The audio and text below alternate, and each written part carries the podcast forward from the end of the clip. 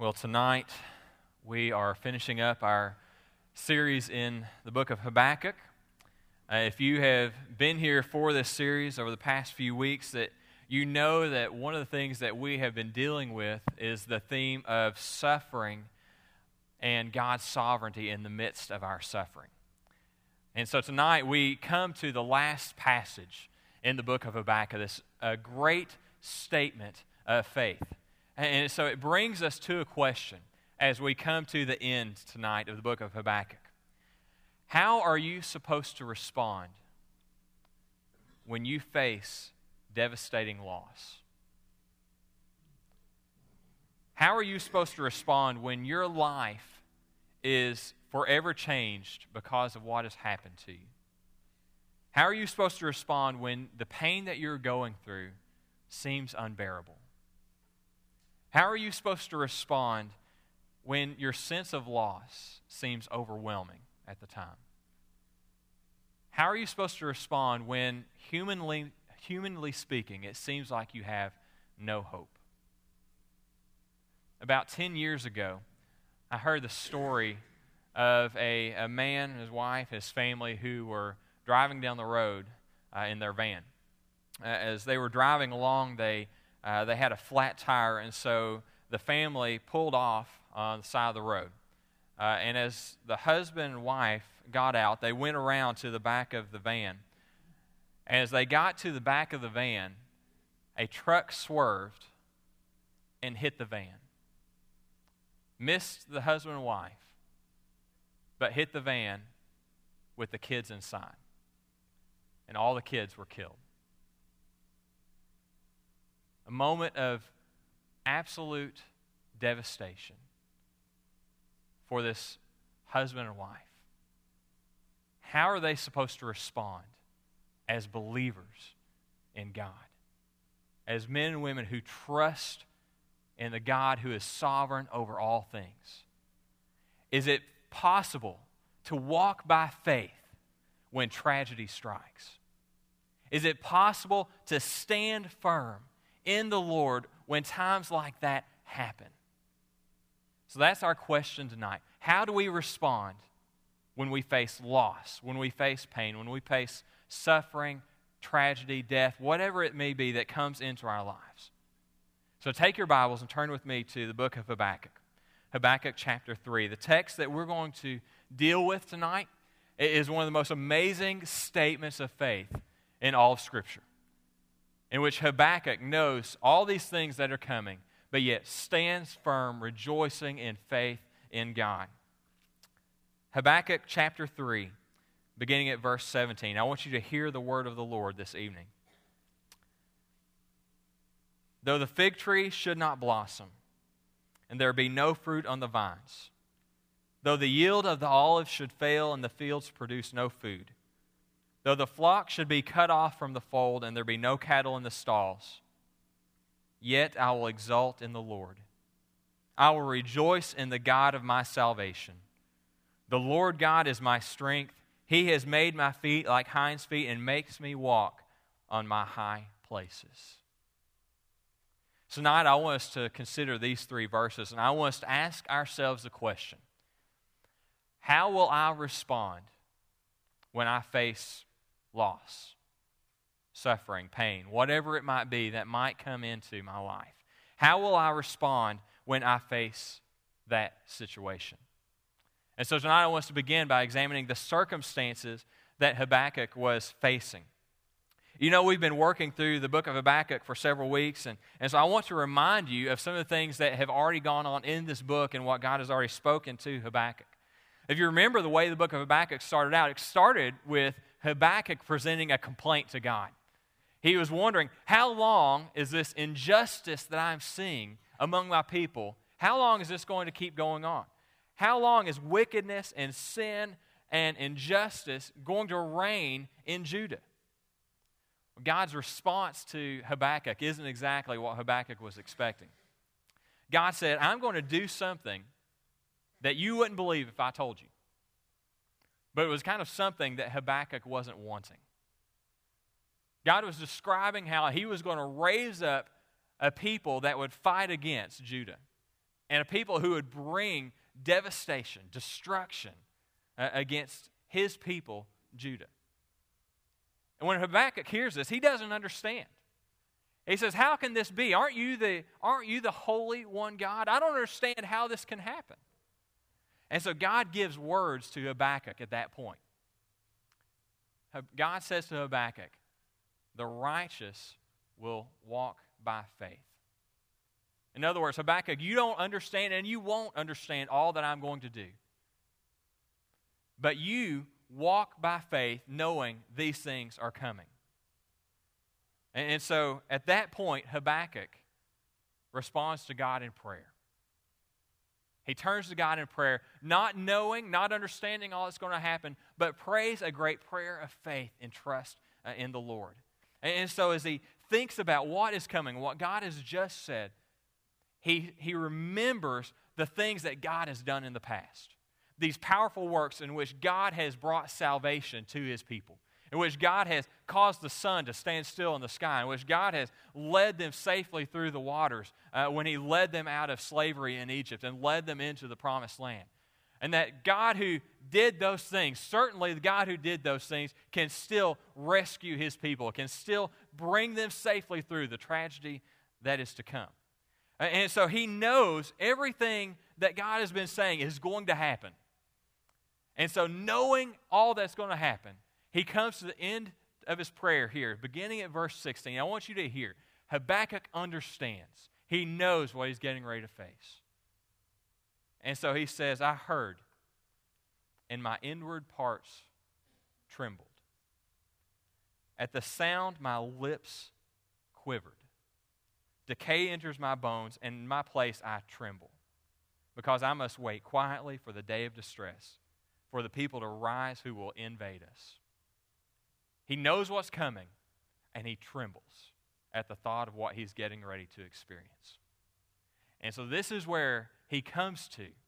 Now, in this great statement of faith, starting here in verse 17.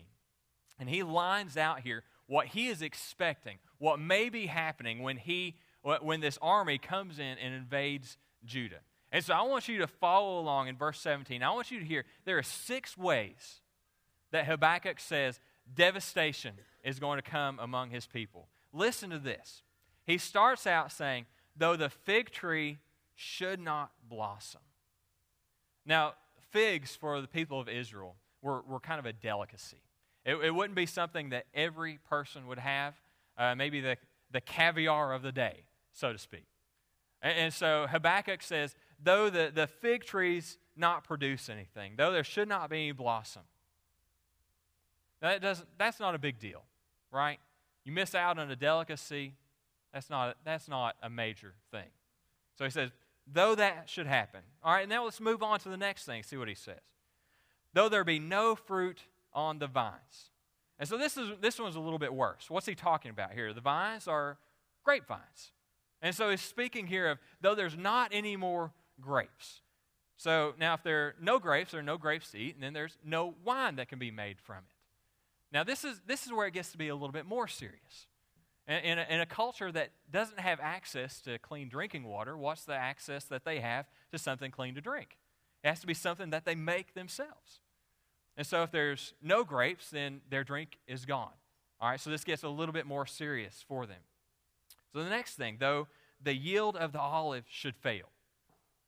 Now we're getting into something serious. One of the main crops for the people of Judah was olives. And so if they don't have olives, they don't have olive oil. This would have been major devastating thing for them. You remember the Old Testament story of uh, Elijah and the widow of Zarephath?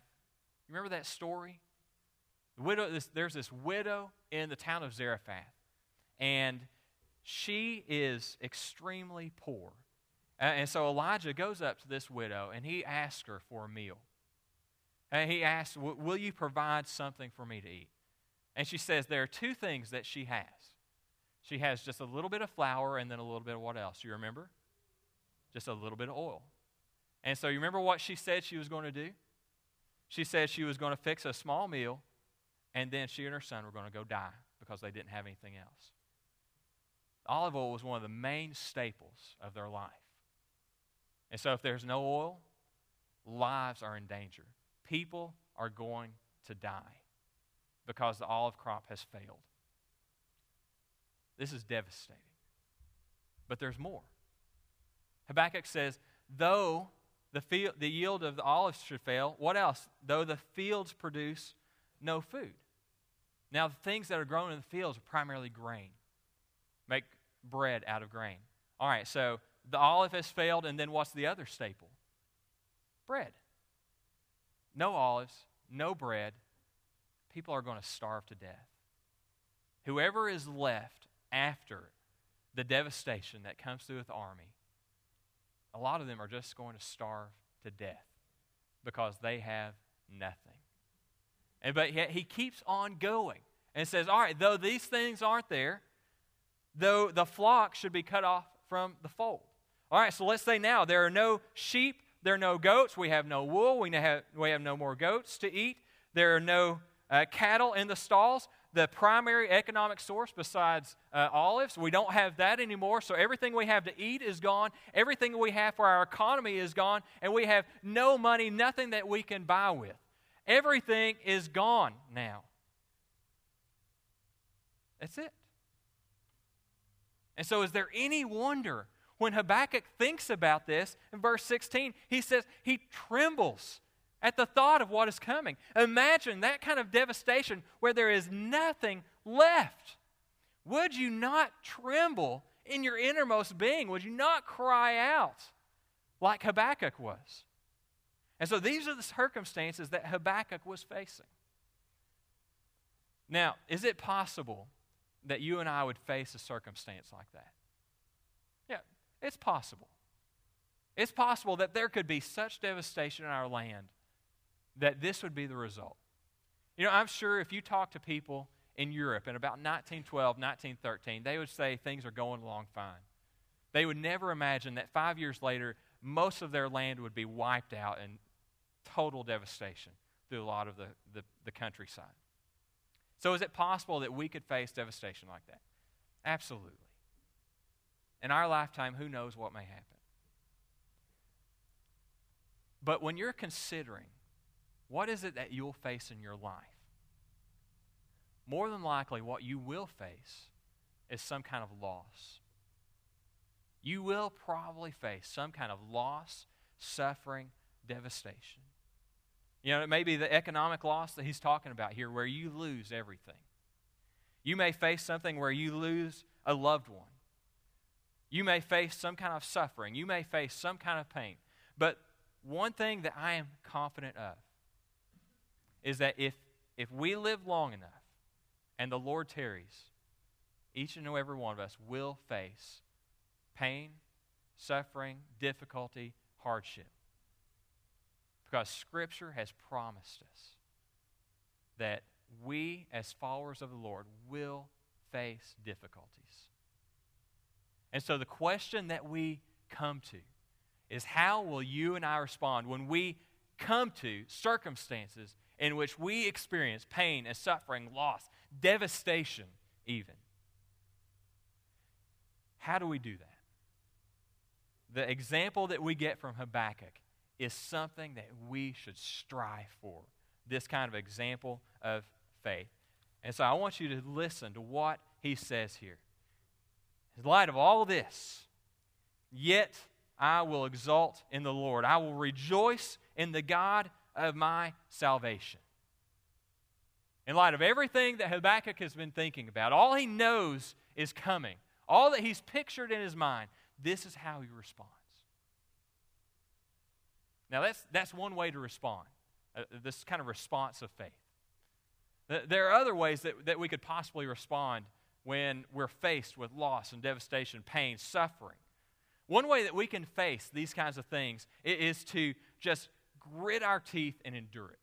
You know, when we go through pain and difficulty and, and these just hard times in our lives, uh, we, can, we can do what uh, the British call have stiff upper lip. You know, in which you just face it and you grit your teeth and you endure it. You tough it out. Uh, there, there are times that we do that for good reasons. and then sometimes for not so good reasons. As a boy, I sometimes did what boys sometimes do, uh, which is I, I sometimes did some things that were less than intelligent. Uh, and so, one of the things that I did that was one of my many less than intelligent things when I was a boy uh, was I did something called a sissy test. Uh, and so, this is not a smart thing, I will begin by telling you. But at my school, when I was about 10 years old, uh, there was this thing that went around that boys would see how tough they were. Uh, and so they would have competitions to see who was the toughest of the 10 year olds you know, in the fifth grade class. And so, how would we do that? Uh, it was something called a sissy test, uh, in which we would take erasers and we would rub it on each other's hands. And after a while, well, eraser does what eraser does it rubs things off. And it rubbed the skin off. And so you were the toughest of the 10 year old boys in the class if you could endure longer than any of the other boys in the class. And so I have this great scar on my hand because I endured the sissy test. I was able to grit my teeth along with the other boys and say how tough I was before all my skin rubbed off and I just couldn't handle it anymore. Now, there are certain ways that are less than bright, like what I did, that we just grit our teeth and endure. You know, there have been some times where people have truly just gritted their teeth and endured horrible pain, absolute agony, suffering. I've, I've seen pictures of monks in, in other countries who, when they were opposing the policies of their country, they lit themselves on fire, burned to death without moving, just endured it until they died. That's, that's just toughing it out. Now, when we look at the example of Habakkuk here, is that what Habakkuk is doing? Is he simply just gritting his teeth and just enduring it, waiting for the evil to come and just, I'm going to get through this? Is that the picture that we get of Habakkuk here? No. That's not the response that we get at all. Habakkuk gives us a different picture, a different picture of how we respond when we face adversity, when we face difficulty, when we face suffering, when we face loss and devastation, all these different things that might come in our lives. When he knows that all these things are coming, what does he say in verse 18? Yet I will exult in the Lord. Yet I will rejoice in the God of my salvation. He rejoices even knowing that all these things are coming, knowing that the God of his salvation is there. Now, does this mean that Habakkuk is sitting there knowing these things are coming and laughs in the face of it? Does it mean that he's happy about these things coming? No, of course not. He's not happy that any of this stuff is coming. But yet he's looking at it in such a way, remembering who God is, that he responds in faith, trusting the Lord so much that he is still able to rejoice in the God who reigns over everything, even though everything that he has talked about is coming. How do we do that? When you face these kinds of circumstances in your life, which will come, when you face hardship and suffering and pain, and when you face loss in your life, how is it possible for you to respond like Habakkuk did? A Christian response in which you're not just waiting it out for the pain to end, but yet you look at it, look at God, and say, Yet I still rejoice in the God of my salvation. That's the final thing that I want us to do tonight is I want us to consider how is it possible how is it possible that you and I can rejoice like Habakkuk in the midst of suffering? How is it that we can have this kind of faith in which we experience such loss, such devastation, but yet we say, I rejoice in the God of my salvation. How do we do that? Well, a lot of what we've already read in the book of Habakkuk reminds us of how that happens. Uh, you, remember, uh, you remember in chapter 2 that God pronounced all these woes uh, upon Babylon. You remember us reading through that and talking about that? Oh, we have a, a great truth in that, that God will deal with evil.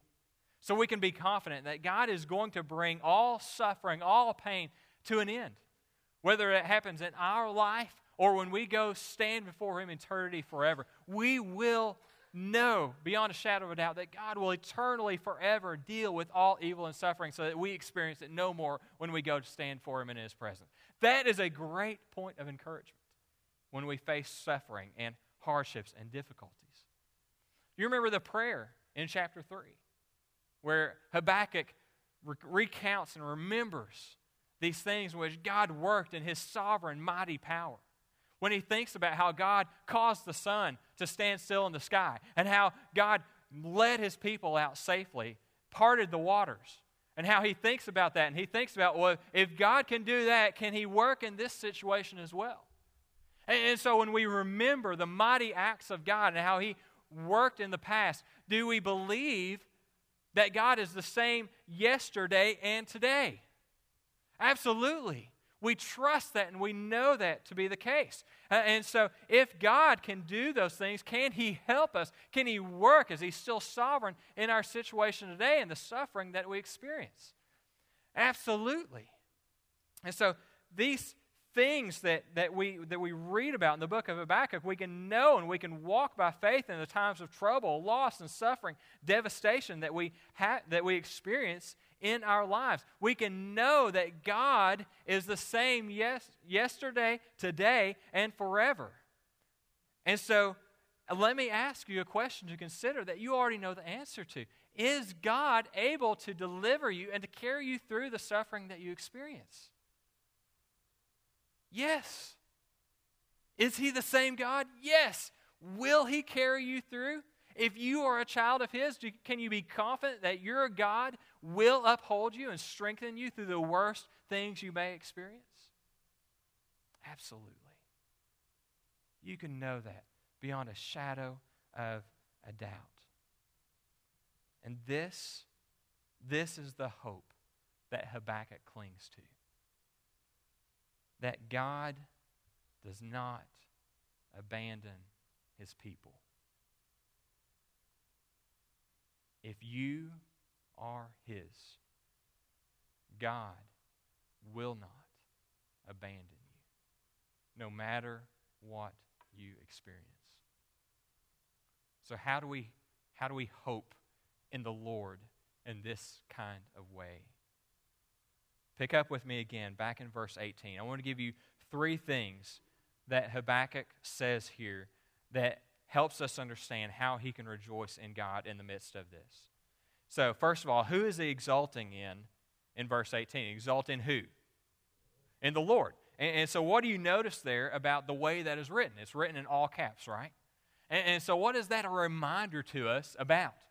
It's speaking about the name of God, right? Where we say Yahweh. And so this is the covenant name of God. It speaks about his covenant faithfulness to his people. And, so he, Habakkuk here is remembering, he is exulting in the one, the God who is the one who is covenantly faithful to his people. Habakkuk remembers that that is who his God is. Uh, and so, second here, who does he say he's going to rejoice in? The God of who? The God of what? My salvation.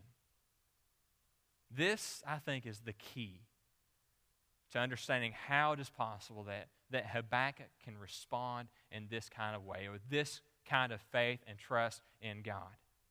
That he remembers the Lord of his salvation. One commentator put it this way His resolve is not merely to rest in the Lord's will through everything that would come to pass, but re- to rejoice fully in His saving God. Habakkuk's delight in God is greater than his concern for what is going to happen. His love for the Lord, his delight in him, his hope in God is greater than his focus on the things that are coming.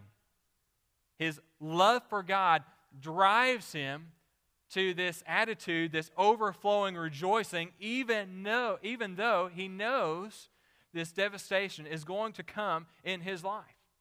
And so, if our hope and our delight is in something of this world, then that can be taken away. But if our hope, our delight, our longing is in God, that can never be removed. that can never be taken away from us. Is there anything that Satan can do that can separate us from our love, our delight, our God? No, nothing. Is there any evil? Is there any destruction? Is there any suffering that we will ever experience that will pull us away, separate us from God? No. This is the great truth that we get in Romans chapter 8 that, that Paul writes that if we shall, uh, what shall separate us from the love of Christ? Shall tribulation or distress or persecution or famine or nakedness or peril or sword? Can any of those things separate us from God? Just as it is written, For your sake we are being put to death all day long. We were considered as sheep to be slaughtered, but in all these things we overwhelmingly conquer through him who loved us. For I am convinced that neither death, nor life, nor angels, nor principalities, nor things present, nor things to come, nor powers, nor height, nor depth, nor any other created thing shall be able to separate us from the love of God, which is in Christ Jesus our Lord. And when we remember and we get that truth about God being our Savior, then nothing can separate us from Him. And so when we rest on that and we think upon that, no matter what it is that we face, we can still rejoice in the God of our salvation because He reigns and He holds us forever in the palm of His hand. Forever. This is the great hope that we have. And so when we remember that hope, we do not rely on our own strength. The certain truth is your strength will fail. When you go through times of loss and suffering and pain, your strength will fail. But there is one whose strength is unending. And so Habakkuk says, The, the Lord God is my strength. You see, when you face suffering, you face, you have two different options. You can endure it, face it in your own strength, or you can rely upon the strength of the Lord to carry you through and help you persevere, endure in the midst of that. And there is a distinctly Christian way to respond to the suffering you experience in your life. And that is what Habakkuk is describing here. This rest in God trust in God no matter what may come, that He remains sovereign over all things, that He remains loving and covenantly devoted to His people. This is how we can be like Habakkuk, where, where he says, He has made my feet like hinds' feet, walk on my high places. This, kind of sure footedness, walking through no matter what suffering or pain or struggle might come into our lives, resting in the strength of our Lord. You remember that story I told you at the beginning about this, this family in which the, the kids were killed in, in the van in this horrible accident. Not too long after that happened, the husband looked at his wife and said, God has been preparing us all these years to be able to stand in the midst of this. In the face of utter loss and devastation, how could he have that kind of hope?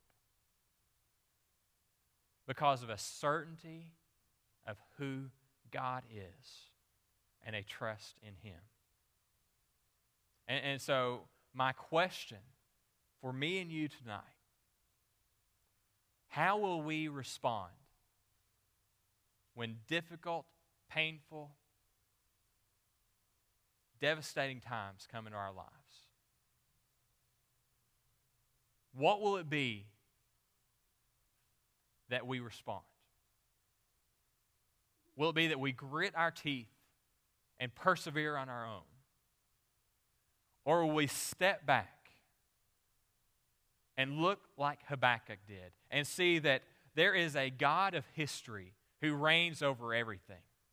And the God of history who reigns over all of the universe and is sovereignly working out everything in the universe according to his plan and is working out everything in history is also working out every single thing that happens in my life. And so I can s- step back and trust and know that God is also working in this devastation that I am experiencing right now. This is the message of Habakkuk is that when you and I face these things,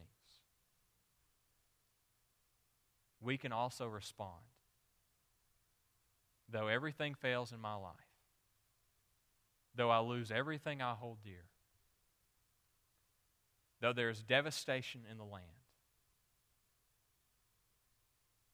though I face unbelievable suffering, yet I will rejoice in the God of my salvation. This is the hope that you and I have. I don't know what you might currently be experiencing, and I don't know what might be down the road for any of us.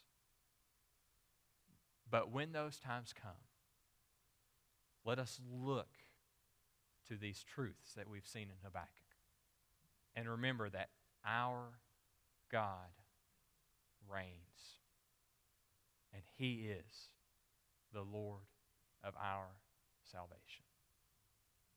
Let's pray together. Our Father, we remember